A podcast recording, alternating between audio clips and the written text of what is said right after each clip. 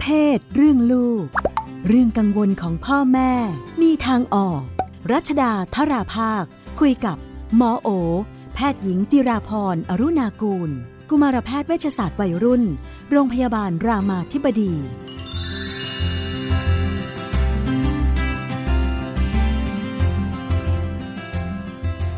ในช่วงเรื่องเพศเรื่องลูกนะคะ ทุกสัปดาห์เราก็จะพบกับ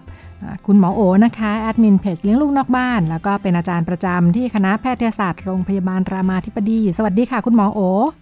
สวัสดีค่ะพี่นุ่นค่ะ สัปดาห์นี้อยากจะเกาะติดกรณีข่าวเมื่อกลางกลางสัปดาห์นะคะ ต้นสัปดาห์เลยแหละ กรณียิงกันในห้างนะคะ เชื่อมโยงมายังไงกับลูกของเรา กรณีไปยิงกันในคลินิกเสริมความงาม คู่กรณีก็เป็นคู่สามีภรรยาเนาะที่มีข้อมูลว่าเพิ่งจะอย่าร้างเลิกลากันไป แล้วก็น่าจะเป็นมูลเหตุ จูงใจที่สำคัญนี่พูดแบบข่าวอัญญากรรม คนคนลงมือยิงก็เป็นคุณผู้ชายที่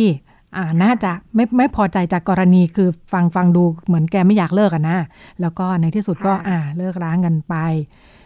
เห็นแล้วก็ นึกถึงลูกของเราหลานลูกหลานของเรากันขึ้นมาทำยังไงลูกหลานเราจะไม่หัวร้อน เอาชีวิตไปทิ้งกับความรักแบบนี้ เพราะว่าตอนนี้ก็ก็หมดหมดอนาคตไปเนาะค่ะก็หลักๆ เลยเนี่ยมันก็คงเป็นเรื่องของการฝึกตัวเด็กตั้งแต่เล็กนะคะ ซึ่งบางทีบางคนบอกเดี๋ยวโตแล้วค่อยสอนทีมันก็ไม่ทันเนาะมันกลายเป็นมันกลายเป็นพื้นนิสัยเป็นเรื่องของการใช้อารมณ์มากกว่าเหตุผลเนี่ยเป็นหลักนั้น สิ่งเหล่านี้มันควรจะฝึกตั้งแต่เด็ก ๆ ที่ทำไงที่ลูกจะเข้าใจอารมณ์ตัวเอง ประเด็นสำคัญของคนที่จัดการอารมณ์ตัวเองไม่ได้เนี่ย คือไม่เข้าใจอารมณ์ตัวเอง ตอนนี้กำลังโกรธ ตอนนี้กำลังโมโห ตอนนี้กำลังอิจฉา ตอนนี้กำลังขับแค้นใจอะไรเงี้ยคือสิ่งเหล่านี้เป็นสิ่งที่เราควรจะต้องทำให้เขาเห็นตั้งแต่เด็ก ๆ ว่าตอนนี้เขากำลังรู้สึกยังไง คนที่ได้มีเวลาทบทวนความรู้สึกตัวเองเนี่ย ก็จะก็จะรู้จักตัวเองดี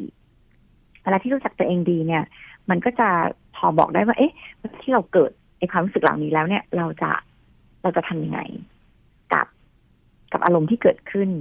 งั้นพ่อแม่เนี่ยก็มีหน้าที่ช่วยทำให้ลูกรู้จักอารมณ์ โดยที่ถ้าสังเกตดีๆเนี่ยเราเราจะไม่ค่อยถูกเลี้ยงดูมากับการเลี้ยงดูแบบนั้นเท่าไหร่ เราจะถูกสั่งความรู้สึกซะเยอะ ไม่ต้องโกรธ ไม่ต้องเสียใจเรื่องแค่นี้เอง อ่า ไม่ต้องร้องจะร้องทำไมมันไม่เห็นมีอะไรเลยเนี่ย นั้นเด็กก็จะแบบไม่เข้าใจอารมณ์ตัวเอง แล้วก็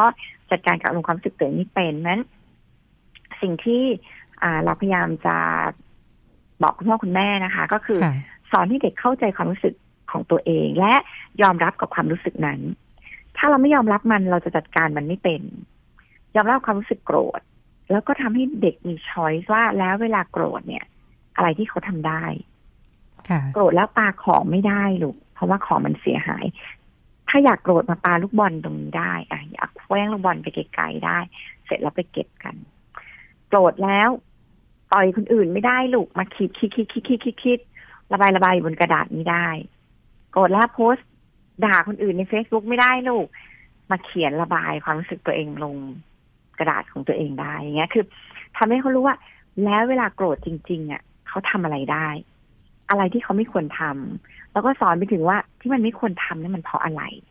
ให้เขาเป็นคนคิดเด็กที่ฝึกวิธีการคิด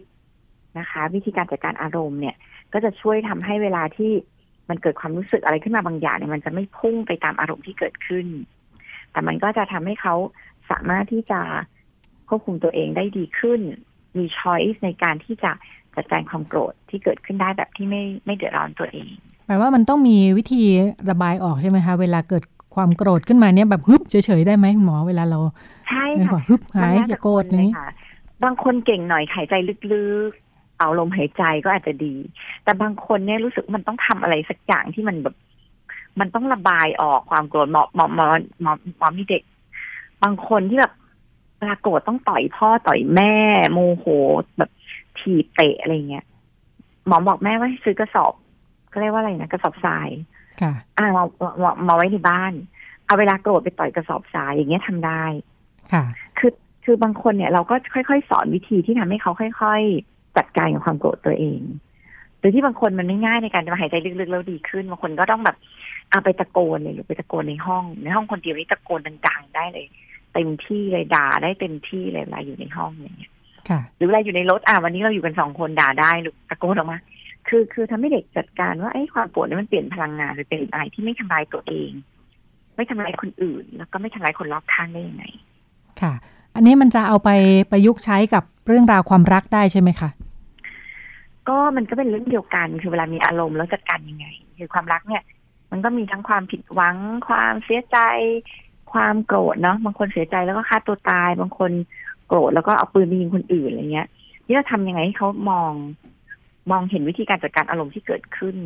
ด้วยวิธีที่ไม่สร้างความเดือดร้อนกับตัวเองกับคนอื่นกับกับสิ่งของกับโลกมนุษย์ อันนี้ค่ะ คือสิ่งที่มันจะนำไปใช้ได้กับทุกเรื่อง จริงๆไม่ใช่เฉพาะเรื่องความรัก เรื่องความสัมพันธ์ ความที่ทำงาน เรื่องเจ้านายลูกน้องอะไรเงี้ยมันใช้ได้หมดเลย ก็คือเป็นเรื่องของการเข้าใจอารมณ์ตัวเองแล้วก็รู้วิธีจัดการอารมณ์และทำยังไงที่เราจะมีช้อยที่ทำให้ไอ้ความโกรธตรงนี้มันแปลรูปไปเป็นพลังงานที่ ที่มันโอเค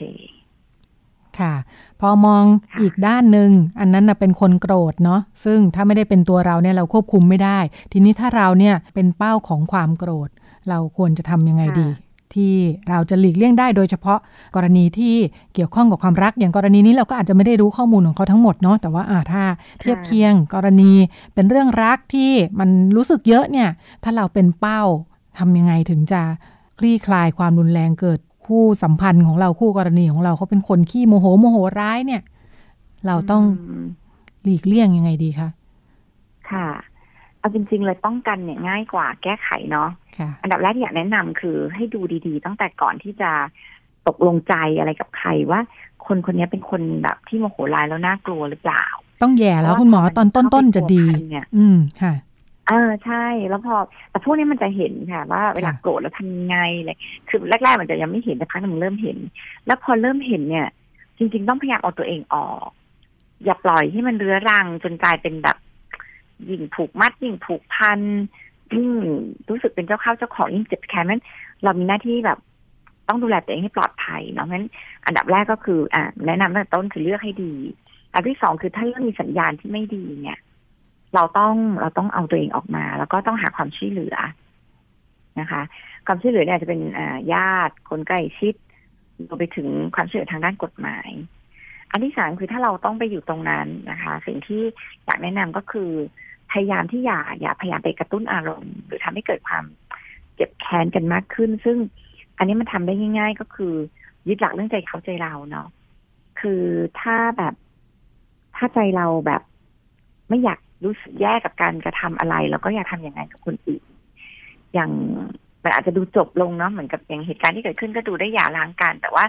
พอเราไปโพสต์เฟซบุ๊กอะไรบางอย่าง ที่มันอาจจะทำให้อีกฝั่งรู้สึกไม่ดีเนี่ยอันนี้อาจจะต้องระวังเพราะถ้าเกิดเขาเป็นคนโมโหร้ายมันอาจจะต้องคิดตรงเนี้ยให้ดีๆ ว่า เอ้ย มันอาจจะทำร้ายจิตใจกันจนเขาควบคุมอารมณ์ตัวเองไม่ได้หรือเปล่า แล้วมันอาจจะเป็นอันตรายกับตัวเราเองไหมซึ่ก็งอาจจะค่ะทำไปเพื่อแบบยั่วโมโหด้วย ทำเพื่อจะได้แบบตอบโต้อีกฝั่งหนึ่งด้วย ซึ่งอันนี้อาจจะต้องระวัง เพราะว่าเมื่อไหร่ก็ตามที่เราเป็นชนวนหรือเป็นเชื้อเพลิงของระเบิดที่กำลังจะเกิดขึ้นเนี่ยเราเองอาจจะเป็นคนจุดตัวเองด้วยซ้ำมันบางอย่างอาจจะต้องประเมินดีๆ ว่ามันมันน่ากลัวหรือเปล่าที่จะทำอย่างนั้นมันคุ้มไหมที่เราอาจจะถามแบบอยากจะอวดอีกฝั่งนึงอยากให้มันอีกฝั่งนึงให้รู้ว่า เราเองก็มีชีวิตดีๆ อะไรก็ตามเนี่ย มันมันต้องแลกมากับอะไร อันนี้เป็นอันที่เราอาจจะต้องคิดวิเคราะห์ดีๆว่า เอ๊ะมันอาจจะไม่คุ้มกันหรือเปล่า แล้วก็อ่าทำเรื่องของใจเขาใจเราอะค่ะ คือ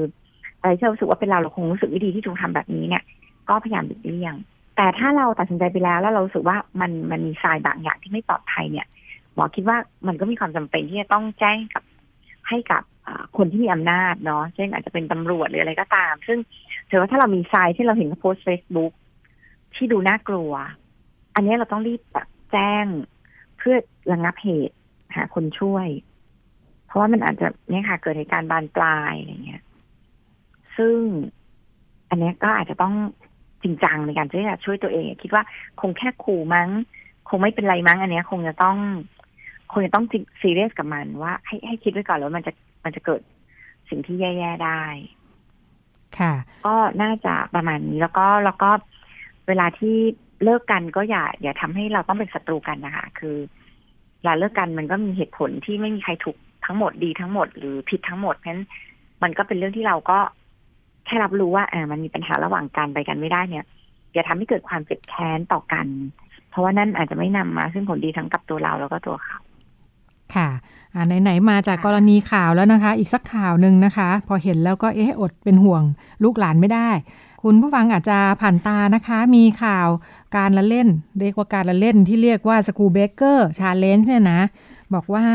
เห็นเขาบรรยายแล้วก็นึกภาพยากเหมือนกันถ้านึกไม่ออกลองไปเปิดดูใน YouTube นะคะ คืออ่าเขาก็จะเป็นยืนเรียงเรียงกัน 3 คนนี้ใช่ไหมคะอ่าคนที่ค่ะคนที่แกล้งเนี่ยเป็นสองคนที่อยู่ขนาบข้าง ส่วนคนตรงกลางเนี่ยค่ะจะเป็นคนที่ไม่รู้เรื่องด้วยอ่าแล้วก็ค่ะเหมือนหลอกเพื่อนตรงกลางว่าแบบเอ้ยกระโดดขึ้นพร้อมกันไม่รู้หลอกยังไงนะหลอกยังไงให้แบบกระโดดพร้อมกันสามคนอ่าแล้วก็ค่ะสองคนที่อยู่ข้างๆเนี่ยก็ตัดขาเพื่อนทำให้เพื่อนเนี่ยหงายหลังอ่าล้มลงไปค่ะก้นกระแทก ก็ ที่เป็นข่าวมาก็คือ เตือนกันว่าเอ้ยเด็กๆกำลังฮิตกันเนี่ยนะ อย่าทำเพราะว่ามันอันตรายมากเนาะมีคนการที่ตายอ่า คนตรงกลางล้มหงายตึงไปอาจจะหัวฟาดเสียชีวิตเนี่ยนะคะ แต่ดูแล้วก็เลยนึกว่า เอ้ย แสดงว่าเด็กๆเนี่ยจริง ๆ คนที่เล่นนี่ก็โตแล้วเหมือนกันนะเป็นวัยรุ่นเอ่อไม่ใช่เด็กเล็ก แต่แสดงว่าคนจำนวนมากเนี่ยเหมือนรู้เท่าไม่ถึงการเนาะดูแล้วไม่รู้เหรือว่าเฮ้ยแบบนี้อันตราย โดยร่างกายตัวโดยร่างกายคนเราเนี่ยมันกระแทกขนาดเนี้ยไม่ไหวก็เลยเอ๊ะตายแล้วทำยังไงเด็ก ๆ ถึงจะมีวิจารณญาณความระมัดระวังเรื่องเพศก็เช่นกัน คุณหมอโอบอกว่าเอ้ยเรื่องนี้เกี่ยวกับเรื่องเพศยังไงนะเราก็นึกถึงว่าเนี่ยแหละเรื่องการเรียนแบบโดย รู้ไม่เท่าทัน แล้วก็อย่างอันเนี้ยเป็นเรื่องร่างกายเลยพื้นฐาน ไม่รู้ว่าอะไรอันตรายกับตัวเอง ค่ะ ป้องกันการเรียนแบบยังไงดีค่ะ อันนี้ก็ต้องบอกเลยว่าจริง ๆ มันจะเกิดในวัยรุ่นนี่แหละค่ะพี่นุ่นเยอะที่สุดค่ะ เพราะว่าวัยรุ่นเนี่ย ถ้าอธิบายตามธรรมชาติ วิทยาศาสตร์ของสมองเนี่ย สมองส่วนอารมณ์ที่มันทำเกี่ยวกับเรื่องของความเสี่ยง ความท้าทาย ความสนุกเนี่ยมันพัฒนาเยอะ สมองส่วนหน้าที่เป็นสมองส่วนคิด ควบคุมอารมณ์ มองเห็นมองผล เรียนรู้ผลที่จะเกิดขึ้น อันนี้มันพัฒนาได้ไม่ดี เรามีศัพท์หนึ่งในในศาสตร์ที่เราพูดกันเกี่ยวกับวิทยาศาสตร์วัยรุ่นก็คือ อ่า เราใช้คำว่า omnipotent brain นะคะ ก็คือ อ่าสมองที่มันแบบ มีความเชื่อว่าตัวเองเป็นอมตะ ซึ่งมันจะเกิดในวัยรุ่นเนี่ยค่ะ มันเห็นเพื่อนสูบบุหรี่ ก็รู้ว่าสูบบุหรี่ก็ติดตายได้ แต่ก็จะคิดว่าไม่เกิดขึ้นกับเราหรอก เห็นเพื่อนซิ่งแว้น แล้วก็รู้ว่าโหซิ่งแว้นเนี่ยอันตราย ถ้ามีอะไรขึ้นมาตายได้ แต่มันก็ไม่เกิดขึ้นกับเราหรอก รู้ว่าการมีเซ็กส์แล้วท้องได้ แต่มันก็ไม่น่าเกิดกับเราหรอก อันนี้ค่ะเป็นสมองช่วงวัยรุ่นที่ก่อนจะเป็นช่วงวัยรุ่นตอนกลางเนี่ยเจอสมองแบบนี้เยอะนั้นสิ่งที่อ่าพี่นุ่นเล่าเรื่องสกูเบเกอร์เนี่ยก็คือ มันก็เกิดขึ้นในวัยรุ่นเนี่ยเยอะ เพราะว่ามันก็อารมณ์สนุก แล้วก็คิดว่ามันคงไม่มีอะไรหรอก ไม่เป็นไรร้ายแรงหรอก ซึ่งผู้ใหญ่หลายคนฟังแล้วก็จะงงว่าทำไมมันคิดอย่างนั้นได้ เขาบอกว่าให้ลองเทียบกับตอนที่เราขึ้นเครื่องบินนะคะค่ะแล้วเราขึ้นเครื่องบินเนี่ย เราก็จะรู้ว่าถ้าตกเนี่ยตายยกลำ แต่เราก็จะมีความคิดขึ้นมาว่า มันก็คงไม่เกิดขึ้นกับเราหรอกมันคงรู้สึกปลอดภัยกว่าไม่ตหรอกรถตู้อ่าอะไรอย่างเงี้ยนะค่ะมันก็จะมีความคิดแบบนั้นว่ามันคงไม่ตกบ่อยๆหรอกมันคงไม่ได้เกิดขึ้นกับเราหรอกอะไรเงี้ย มันจะคล้ายๆกันนะคะ กับกับความรู้สึกที่เกิดขึ้นในวัยรุ่นนั้นวัยรุ่นจะเป็นวัยที่มีความเสี่ยงสูงสุดในการเกิดปัญหาพฤติกรรมต่างๆเพราะว่าความสนุกความหลงไหลความอะไรเนี่ยมันมาก่อน สมองส่วนเหตุผลเพราะฉะนั้นหน้าที่ของพ่อแม่เนี่ย จริงๆ คือทำเหมือนกันเลย ก็คือฝึกสมองส่วนเหตุผลให้มัน ให้มันสามารถที่จะเอาชนะสมองส่วนอารมณ์ได้ดี โดยการเนี้ยค่ะ ฝึกฝึกตั้งแต่เล็ก ฝึกวัยรุ่นก็ช้าหน่อย ใช้ความพยายามเยอะหน่อยก็ฝึกตั้งแต่เล็กว่าเวลาที่เขาจะทำอะไรเนี่ย มันมีความอยากขณะเดียวกันเราฝึกตั้งคำถามกับเขาว่าทำอันนี้แล้วจะเกิดอะไรขึ้น มันสนุกนะลูก แล้วมันมีผลเสียอะไรไหม อยากเล่นอันนี้มากเลย อยากจะแบบ อ่าเล่นอันนี้ที่มันดูอาจจะเสี่ยงก็คุยกับเขาว่าเออมันจะเกิดผลอะไรได้บ้าง คือเด็กกับบางทีมันมันไม่ทันคิดอะค่ะด้วยความที่แบบก็ไม่ได้ถูกสอนให้คิดเยอะนั้นมันก็จะทำตามความสนุกเป็นหลัก แล้วยิ่งเดี๋ยวนี้มีโซเชียลมีอะไรเข้ามากระตุ้นทำให้แบบเกิดการเรียนแบบกันง่ายขึ้นเนี่ย ก็ยิ่งทำให้แบบเรื่องพวกนี้เป็นเรื่องใกล้ตัวเยอะขึ้นมันอย่างเนี้ย จริง ๆ เราก็สามารถบอกเด็กได้นะคะ ว่าเวลาทำอย่างนี้แล้วเนี่ยหนูคิดว่าจะเกิดอะไรขึ้นบ้างโดยที่เราไม่ต้องสอนนะคะประเด็นคือถ้าเราไปสอนเฉยๆว่าเนี่ยอย่าไปทำนะมันอันตรายเงี้ยมันมันก็จะมันก็จะไม่ได้ถูกเข้าไปในสมองส่วนคิดแต่ถ้าเราตั้งคำถามว่าหนูคิดว่าเล่นอย่างเงี้ยมันจะเกิดอะไรขึ้นได้บ้าง เด็กอาจจะบอกเลยว่าก็ไม่เห็นมีอะไรเลยสนุกดี เออหนูคิดสิลูกถ้าเราตัวกระแทกพื้นลงไปแรงๆเนี่ยมันมีปัญหากับอะไรบ้าง เด็กจะเริ่มอาจจะเริ่มมองภาพออกว่าเออตรงหลังเรามันมีกระดูกสันหลังเนาะ หรือรู้ไหมถ้าดูสันหลังมันหักจะเกิดอะไรขึ้น ดูสันหลังที่รวบรวมของเส้นประสาท ถ้ามันหักมันไปกดเส้นประสาทมันก็คืออัมพาตถ้าหัวฟาดพื้นแล้วลูกจะเกิดอะไรขึ้นเนี่ย อันนี้เราก็ตั้งคำถามให้เขาเราเป็นคนคิด เมื่อเด็กได้คิดเนี่ยค่ะ มันจะเริ่มเข้าไปสู่วิธีคิดจริง ๆ ไม่ใช่แค่การบอกว่าอันตราย อย่าทำมันไม่มันไม่อินว่าทำไม มันก็เหมือนผู้ใหญ่พยายามจะบอกว่าอย่าซิ่งแว้นอันตรายเนี่ยอ้าวคนอื่นก็ซิ่งกันเยอะแยะก็เห็นเป็นไร นั้นเขาก็จะไม่ได้เรียนรู้ผ่านผ่านตัวเองนั้น ก็ฝึกตั้งคำถามกับลูก แล้วก็สอนเท่าที่ เท่าที่เขาคิดไม่ถึงเนาะที่เหลือเนี่ยให้เขาเป็นคนได้บอกความคิดของตัวเองได้เล่าความคิดหรือ หรือสิ่งที่เต็มคิดออกมาเอง ซึ่งอันนั้นเนี่ยก็จะทำให้ให้เขาคิดเป็นได้มากกว่า ค่ะ ก็เป็นช่วงที่นำมาฝากกันเวลาหมดลงอย่างรวดเร็วนะคะ แล้วก็ ช่วงเรื่องเพศเรื่องลูกก็พบกันเป็นประจำทุกสัปดาห์กับคุณหมอโอนะคะ วันนี้เวลาหมดแล้ว เจอกันใหม่สัปดาห์หน้า ขอบคุณคุณหมอโอ แล้วก็สวัสดีคุณผู้ฟังค่ะค่ะสวัสดีค่ะ